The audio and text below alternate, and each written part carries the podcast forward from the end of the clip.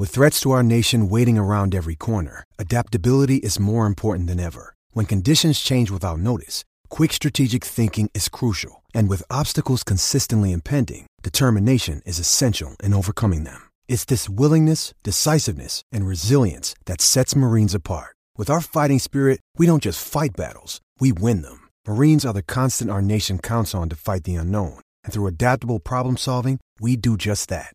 Learn more at marines.com.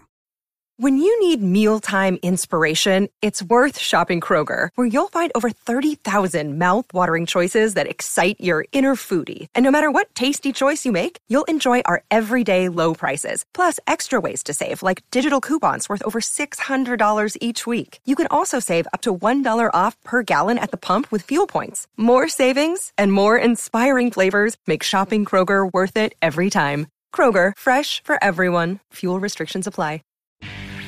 The Province Sports Podcast.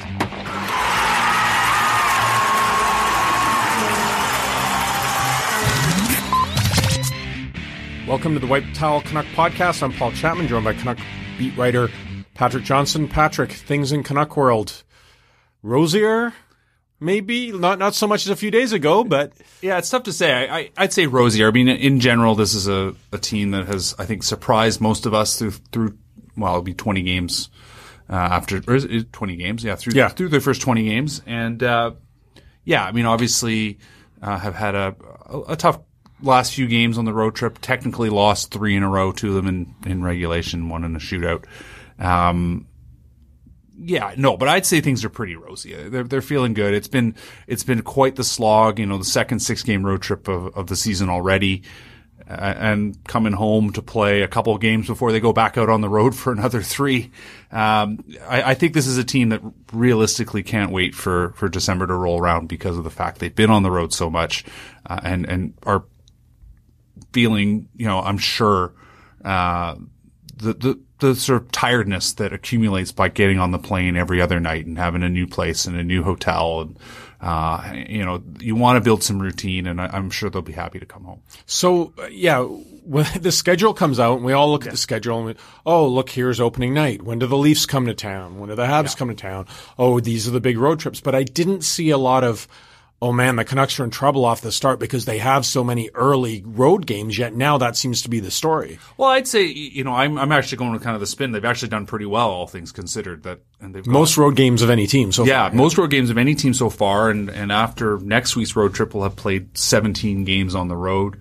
Uh, you know, so half of the of the four, almost half of the 41 total that they play on the road. You look at the way the, the schedule runs. Actually, uh, after New Year's, they're on a, a trip, another six gamer around New Year's. But once they come home from that, it's you know they're they're at home for most of the second half of the season, and uh, you know for a team that you know that I think a lot of us not a lot of expectation had on them coming into the season. I think people are still being reasonable. I you know I hear from from, from fans who are all saying, you know what, we're just this is kind of gravy. They're enjoying the fact that this is an interesting team to watch. Uh, they're not thinking about the playoffs. And um, yeah, no, I, I think it's a team that that that on the whole people are pretty pleased with. They see some development. They see some young guys. Obviously, there's been challenges with injuries.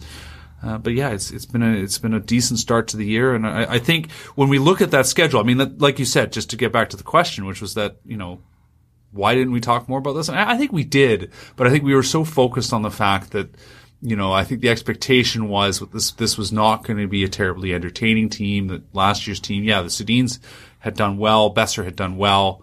You know, there were there were bright moments last year, but on the whole, it was a team that didn't score enough, that gave up too many goals, that only had what seventy three points. Um, I think we were more focused on that. I think just the, the, sort of the totality of it, of the challenge of being better than a team that in the end just wasn't good enough last year. So, I, I think, yeah, the, the, the, the, schedule is a, is a, is part of the story without a doubt, but they're almost through the tough part now. So it's almost like, you know, okay, great. I mean, they survived. It's, it's a thing, but. Well, uh, and plus there's that theory that early road trips, long early road trips can, can bring a team closer together and yeah. give them some chemistry, which yeah. they certainly seem to have got. I mean, you've yeah. been around the team. These, and I know it's a lot younger, but does this look like a team that's having fun to you? Is there, I guess there was some fear that the Sedins leaving might create a bit of a leadership void, but that does not seem to have happened. You know, I think one of the things the team was conscious of was the need to have a, a cohesive sense of self, which is true of any team. And you, you mentioned the Sedins leaving. The Sedins clearly were the, the center of how that team understood itself. Um, and, and so them, them leaving, there was a void. Uh, there was an, you know, obviously expectation and, uh, from some of the younger players internally. You look at a guy like Bo Horvat, who, you know, I think a lot of people figure one day will be named the captain. Captain in the sense that he's, you know, kind of most willing to be the lead spokesman. Um, there, there, there clearly is a strong, uh, you know, internal leadership group. There's always going to be that in a team.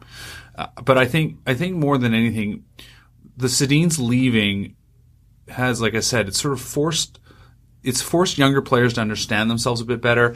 The, the team really points as well to the likes of adding a guy like Jay Beagle, adding a guy like Antoine Roussel, adding a guy like Tim Schaller because, you know, these are guys who quote unquote know how to win, which, you know, whatever that means. Um, I, I, think what it is about though is it is about having a, a a group of players that enjoy being with each other. You know, none of this stuff adds up necessarily to anything, but um, if you're going to deal with a season that's potentially going to be challenging. You know, if you go into it, because they don't go in, they didn't go into the season saying, we're going to make the playoffs. Travis Green was quite clear with that right off the bat. He said, guys, we're not a Stanley Cup contender. We all know that. Um, he didn't say we're not trying for the playoffs. Of course they're trying for the playoffs, but they didn't want to even set that as a bar.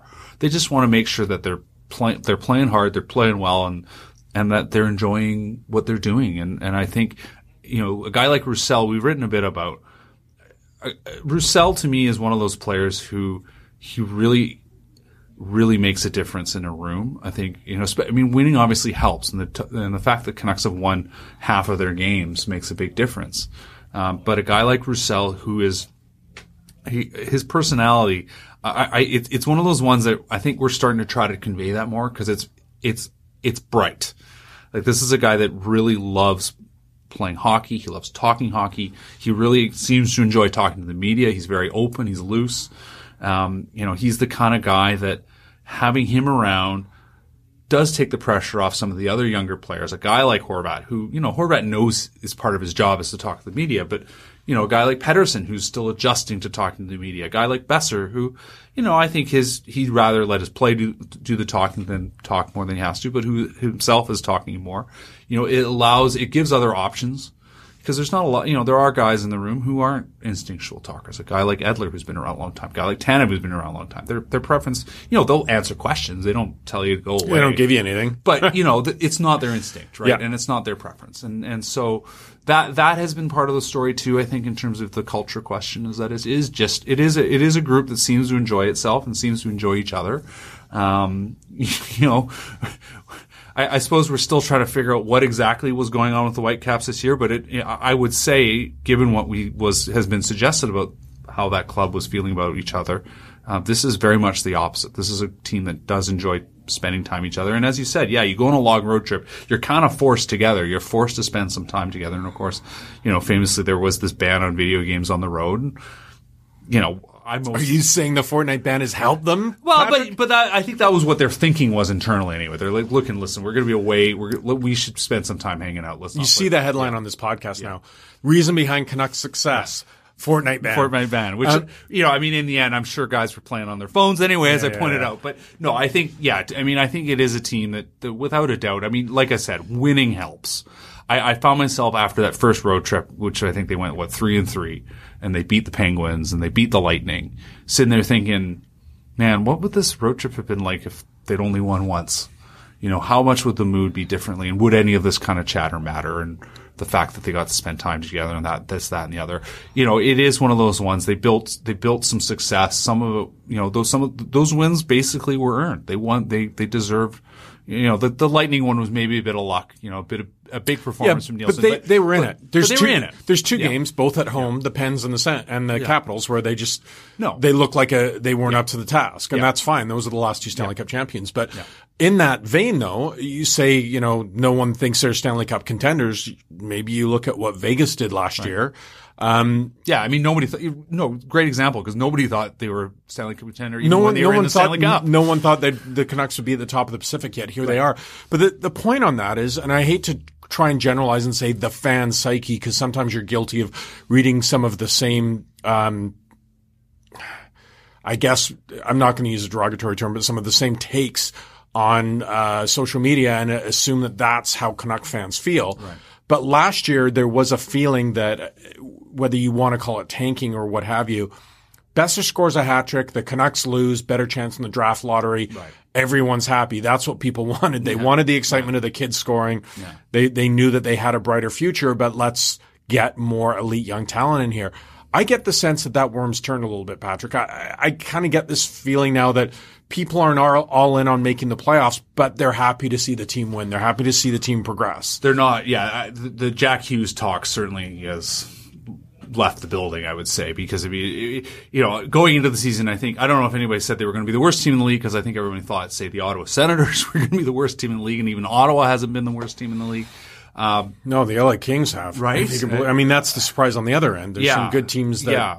and it, people thought would be bad, yeah. good that they're not. And it, it just uh, as a side note on that, I mean, it is a reminder of you know that that for the most part, most NHL teams are not on the extremes. They're mostly in the middle. There's a few teams that are super elite, and there's a few teams that are really bad, and then there's a whole bunch of teams that are kind of you don't know, you don't necessarily know. And some of it's, some of it comes down to luck and some of it comes down to preparation and some of it comes down to just get them getting a little too old or whatever.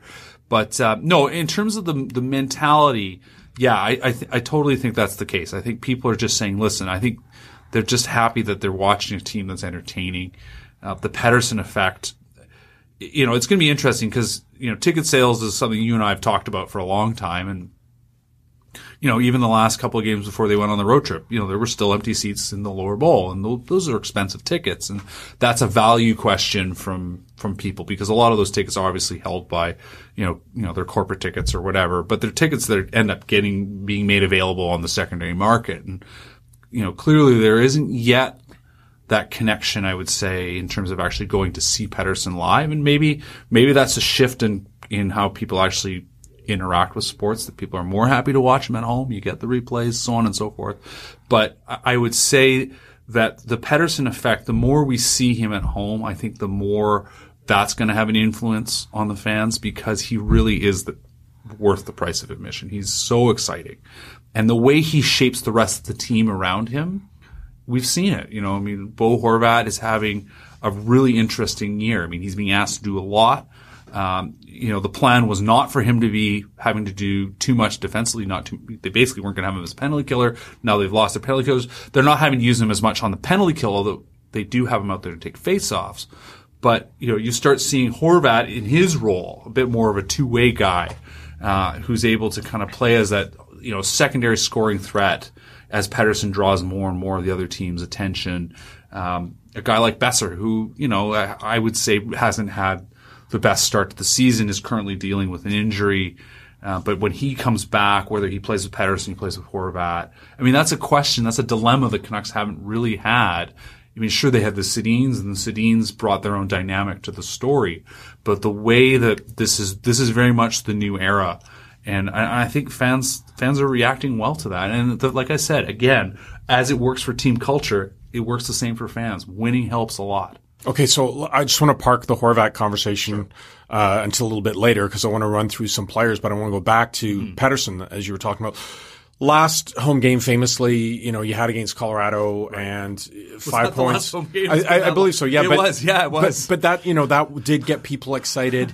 you know, and as you look at them, they come back now from this road trip. You got an, an basically an early evening game against the Habs, and yep. then you got Winnipeg, who you know were so good last yes. year and have a big following here. So you've got two games where you're going to have a lot of interest anyway. Mm-hmm. But that aspect of go- coming to see the opposing team, I think Pettersson is a guy who's changing that conversation yes. for this team now. Last three games, you talked about three losses, one in a shootout, um, and yeah, he has to remind everybody we're recording before the Wild. Game. Yeah, but before the Wild game, so whatever. But we're speaking generally. Yeah. But you know, you would call this maybe not a slump, but he's had a little bit of a mini yeah. blip here compared to the pace he was at, where it just looked like the kid was going to score every game. Yeah. What do you put that down to? Just the life of an NHL rookie, yeah. the ups and downs. You, has he looked tired to you? Is think, it teams giving him more attention? I think. I think I think it's teams. I think teams giving him more attention is definitely going to be a factor. I think that's some of it. Um, yeah, it's just. The, I think it's just the ebbs and flows of the season. I mean, he was playing at such a high pace. Uh, you know, and this happens to every good player, and this is something that that every young player has to learn too. Is that you you you make the league, then you find some success, then you discover how hard it is because every night there's no let off. Like even even weaker teams, the players are tough. They're good. They know how to play defense. You know, it's it's a the the variation between you know the sort of best not the elite, but the best of the you know the best of the most players in the NHL and the the bottom of most players in the NHL is not that far apart, and those guys are there because they they know how to keep up. And if you can't keep up, you're out of the league. And there's lots of you know we can think of lots of players that have come and gone um, for that reason. So I, I, would say more than anything, I, would say it's just I, I, think I don't think he's hurt. I think it's just a fact of yeah, these games are going to happen. I, I he, yeah, he's the funny thing was it's funny we mentioned that Colorado game because it, it was such a a, it was such an in the end crazy night. It didn't feel like it was going to be a crazy night for most of the night, and then the third period happened. Yeah. And the Canucks had their comeback, and then you sat back and you realized that Pettersson had five points, and it wasn't like I. Maybe it was because I've seen quote unquote so much now, but um, it didn't hit me that he'd had five points. It didn't it didn't feel like a five point game, but of course he's one of the key guys. He was in around the puck. He just he did what you're used to him doing, which is that he produces and he's around the puck and he's got the scoring chances. Um, I'm trying to think of the was it was it against uh, the Islanders when he had the turnover and had the chance down low and I think that was that that yeah. game.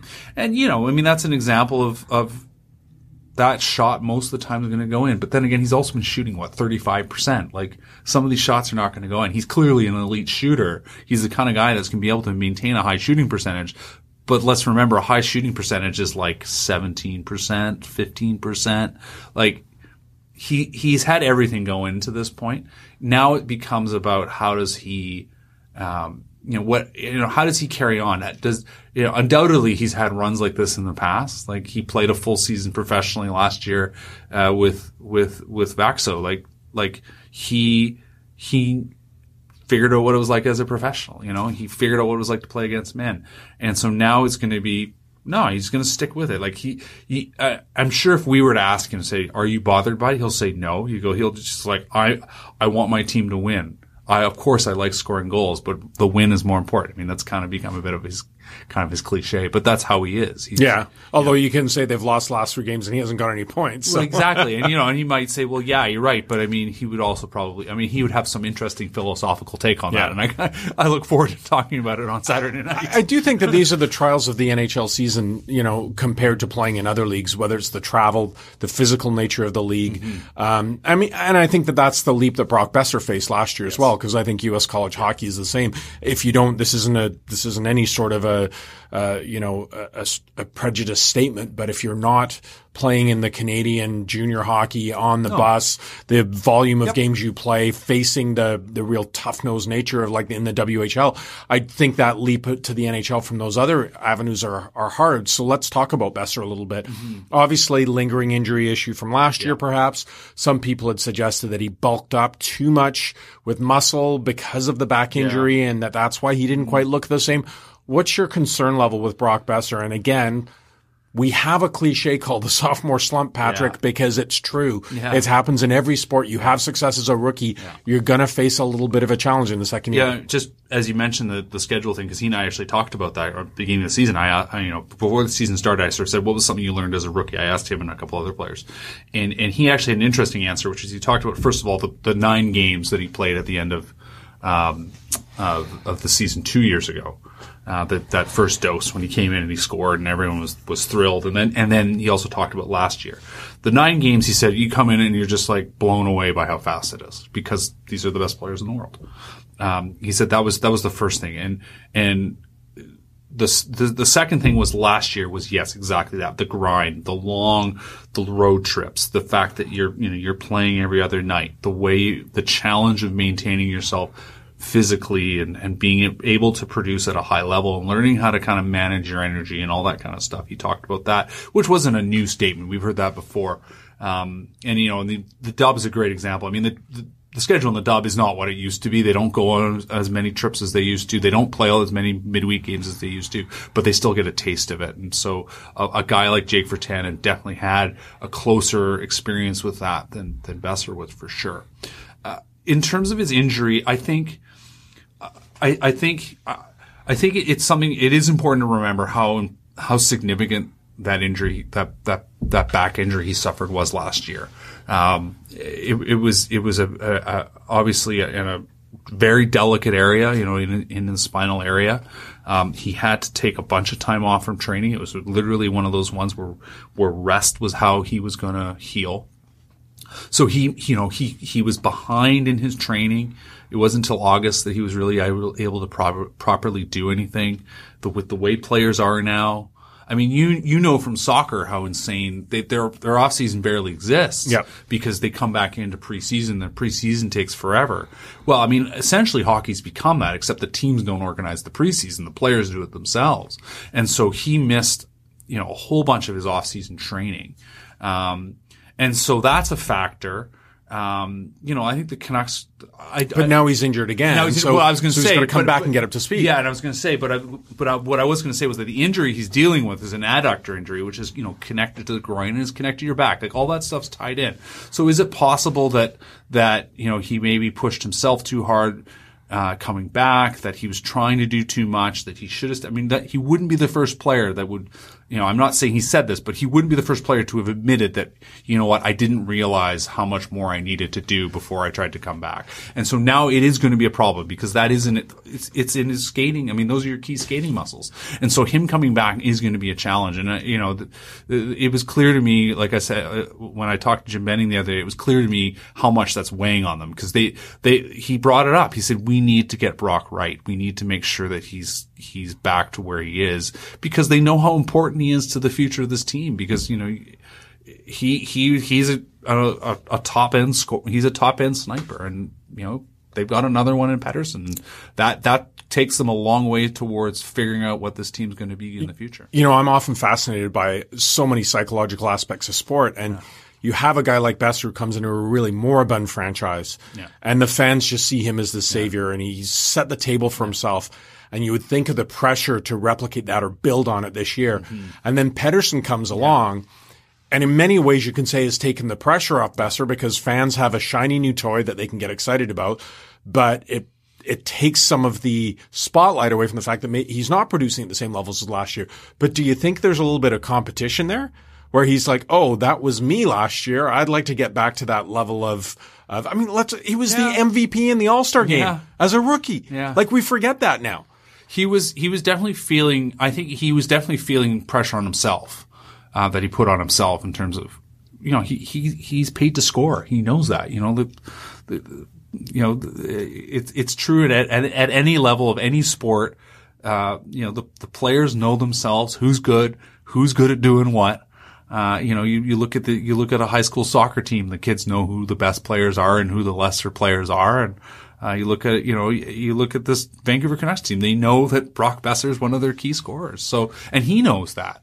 So yeah, it was, it was definitely weighing on him the fact that he was struggling to score. Um, you know, you could tell that he was a step behind and that was a lot of it, I'm sure had to do with, like I said, the late recovery in the off season. So yeah, I mean, I, I think, you know, you, you never, you know, I mean, you never, you never assume that a player is, so, you know, going over the top saying, I have to be better than Pettersson. But yeah, you're right. I mean, I think that's a totally fair observation that a player like him is going to say, listen, I want to, I want to perform. I need to perform as well as that guy because that's what he's used to doing. There's, you know, it's pride. I don't think that's a, I don't think that's a bad thing. I think that's an internal, positive internal motivator. Couple of other players I wanted to ask you about. One, of course, is Jake Virtanen. Mm-hmm. Now, um, I've been greatly amused, as I think most people have, with the whole shotgun Jake yes. uh, phenomenon, and and the fact that he's aware of it yeah. just kills me because you can just imagine when he scores a goal when he goes back to the bench what his teammates are saying, yeah. right? Oh well, yeah, you should hear what they yell when he comes into the dressing room. They're yelling yeah. about it. So. Yeah, so so this this to me is what's fun about sports. I remember following the Canucks in the '80s, and you know this tough guy Tiger Williams had this landmark season where he scores mm-hmm. 35 goals. Right but the thing was, even if the team was, yeah, well, that's it. Even if the team wasn't winning, you wanted to see Tiger score to see his celebration. Yes. And that's kind of what it's turned into with Jake Virtanen. Like they didn't win the other night, no. but Virtanen People scored and it allowed the fans to have some fun. Yeah. Is this just I don't want to call him a late bloomer because he's still a really young prospect, yeah. but it'd been sort of like this guy's a bust. Are they going to get rid of him? Are they showcasing him? Are they yeah. putting him in the Cody Hodgson offensive chance? yeah, uh, like explain Jake Virtanen's start to the season and where you see it going from here. You know, it's been interesting. It, Virtanen, Virtanen has always been the bigger kid. You know, he had a lot of success in junior hockey because he was the he was bigger than his peers. He was a better skater than his peers. You you watched a lot of the goals he scored, which were goals that found him separating himself from the defense. Um, he's a guy that that has uh, a goal scorer's instinct, I would say, in terms of, and he has a goal scorer's shot. Um, coming into the NHL has been uh, obviously a challenge, and and it's a it's a it's a league where, as I said before, everybody everybody everybody has a sense on how to stop you. You know, there, there are no there are no weak links defensively because weak links weak links defensively disappear, and um, you know everybody can skate. You know, you're you're you're you're at the top of the pyramid now, and everybody stays there because they're able maintain whatever it is you need to keep up. So for Virtanen coming into the league, all of a sudden he's dealing with a peer group that's the best he's ever faced. And most of them are at least as good as him.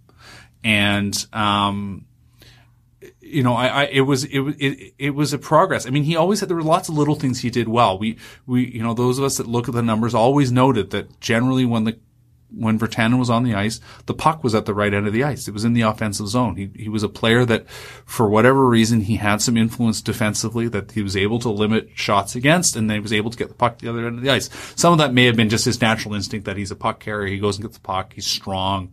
There were clearly things he was doing well. The scoring part um, had been a struggle, and as I said, his general way of scoring is a is a type of goal that doesn't exist as much in the NHL that you're not going to be able to sneak behind the defense. You're not going to be able to just simply skate around a defenseman um, because you're 18 and the other guy's 16 or 17. That just doesn't happen. But what we've seen this year is um, is a couple things. First of all, he scored a goal. That power play goal he scored the other night was right on top of the crease, and it was it was a it was a reasonably greasy goal. Um, it was the kind of goal that we haven't seen a lot of from him because I think generally he's never had to do that. It hasn't been necessarily wired into him, but you, you know, you, you know that this is something that will have been pointed out to him and that, you know, he's clearly trying to go to those areas more.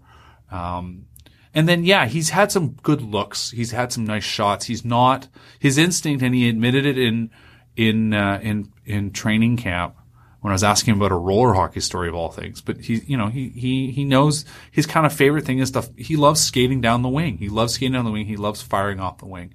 And he's still doing that. But, um, Travis Green's approach clearly with the Canucks is to try to get more shots. If they're going to take shots, he doesn't want shots, just aimless shots from the outside. He wants shots that are, that are closer to the net, that are in the slot, that are from the face-off dots. And if it's not there, cycle behind the net, put the puck into the slot, maybe somebody can skate onto it. And Virtanen has had a couple opportunist goals, I would say. You know, I mean, there was the goal against Chicago where there was the, the turnover at the Canucks blue line and he was, because he, you know, they're basically because he was caught out of the play and he wasn't happy to be caught out of the play, he admitted, but he was in the spot and he got a breakaway and he, he made no mistake. Um, I, I, he, he's doing, he clearly is recognizing that there's a way to do something every time you're on the ice. And that doesn't mean it has to be noticeable or bigger or whatever, but he's having success. He's found a pattern of success and he's sticking with it. And I, and it's, you know, it, it it's, I, I think he also feels less pressure. I think the fact that he, he's enjoying, I, I, there's no doubt he enjoys the shotgun Jake element of it. He, he's a guy that likes having fun. And, um, you know, I think about that seven six game when we all came, you know, after the game, we all come into the dressing room and, you know, it's kind of the, there's kind of the, the, the, the, you know, reporters and cameras, we all generally kind of move as a group and we go here, we go there because, you know, we want to talk whatever. But, you know, there was this big scrum around Pettersson and I kind of looked at it and I said, you know what? I can hear all these answers later. And I looked down and there's Jake Virtanen sitting there and he looked up at me and he kind of had this wild eye look on his face. And I looked down at it and I said, how about that? And he, and he just said that was insane. And then we had, and I, we just started talking about the game and, and, you know, I, it, it, it's, it, it's a ride he's enjoying. I think he's, he's, he's found a, he's found his group. I think maybe maybe he had to grow up. You know, like I said, he's 22. Um, you know, being 22, 23 is a, a, big difference between 18, 19. And, uh, you know, he seems to have found his groove. He's have, like I said, he's having some success and, uh, you know, it, it's great to see. He's got what, eight goals? I mean, is he going to score 30 goals? I don't think so. I mean, he's, he's had some oppor- some fortune to those goals, but he's producing. He's, he's, he, he clearly was always going to be an NHL player. Um, I think the question was whether he was going to be a consistent NHL scorer. He seems to be find, finding more goals. I mean, maybe some of the story, and we, this is, we haven't talked about it much, is, is the way the goalies are being forced to change the way they play. He's got a few more holes to shoot at. Um, but yeah, he's he's he's having success, and it's you know it's it's a neat thing to watch. Okay, last subject because I know we both have things to do yeah. today.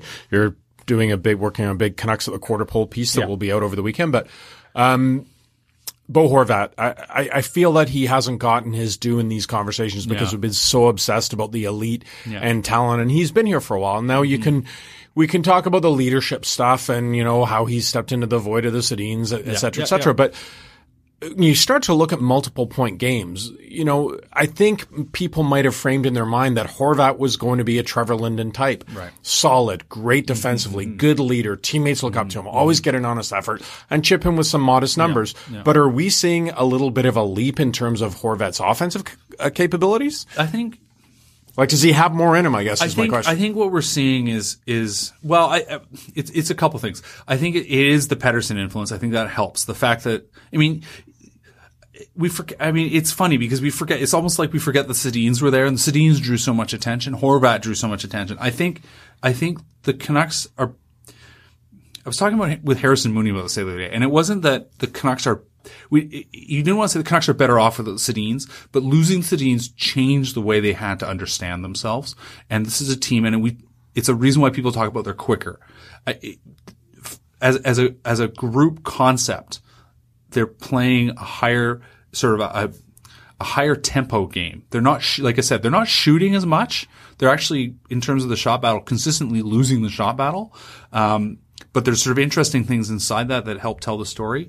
But a guy like Horvat, who's such a powerful skater, who who is best on the rush, um, I, I I would say the Canucks are better designed for what his game is, um, and and yeah, he's been getting results. I mean, it's all kinds of stuff. I mean, I did a piece on the road trip about his face-offs, and it was a bit of speculative because we were still early in the season, and so I kind of rolled the dice a little bit, you know, hoping that saying, listen, he's done well through eight games or whatever it was at that point. We'll see if this carries on. And it has, I, I keep, I have literally the Canucks face-off stuff open on my computer and I check it every day. And Bo Horvat is having an exceptional year facing, um, in the face-offs and, and on draws against right-handed shots. You know, it's little things like this. I mean, face-offs aren't everything because there's lots that happens after them. But are, are, we allowed to use the term "little things," or is that trademarked to another podcast? Yes, trademarked. Sorry, I should say "subtle things" is what we which is what he actually said. But anyway, um, and you're not yelling enough either. No, I know. I'm sorry. Anyway, but uh, no, it, it, what I was going to say, but but it, there's a collection of of things that Horvat has done that we're seeing. You know that he's getting results, and and as I said, that I think the team's structure is built better. The fact that, I mean, I think the fact that defensemen are being challenged to be more aggressive, to, to, to sort of be a, a reinforcing offensive influence, I think that's, that's helped. I mean, everything, every little bit has helped every one of these players. It's a bit of a, uh, you know, greater than the sum of the parts situation and that, you know, like I said, some of, some of their results as a whole are maybe down to luck, but they're keeping things close and they're keeping things close enough that bounces matter and bounces help you out. And, and, and I, and Horvat, I mean, Horvat is playing really well. He's doing lots of things really well. And, uh, you know, I, I, I, I think it's definitely a case of, yeah, he's, he's emerging. Is he taking the next level? I mean, this is, maybe this is the level he always at. We're just noticing now because, like I said, the Sedins aren't here. He's the guy. Uh, but yeah, it's, it's been an excellent season for him so far. And, and, uh, yeah, it, it's going to continue to be fun to watch. Well, that's great stuff, Patrick. I know we've got we could go on for another yeah. hour or two. I mean, we didn't even talk about the blue line or the goaltending, which are certainly issues, but we are going to aim to bring these to you uh, at least twice a week, folks. So So continue to listen, download it on Apple Podcast, give us a rating. Uh, this is the White Towel Podcast with uh, Patrick Johnston, and we will be back to talk hockey early next week.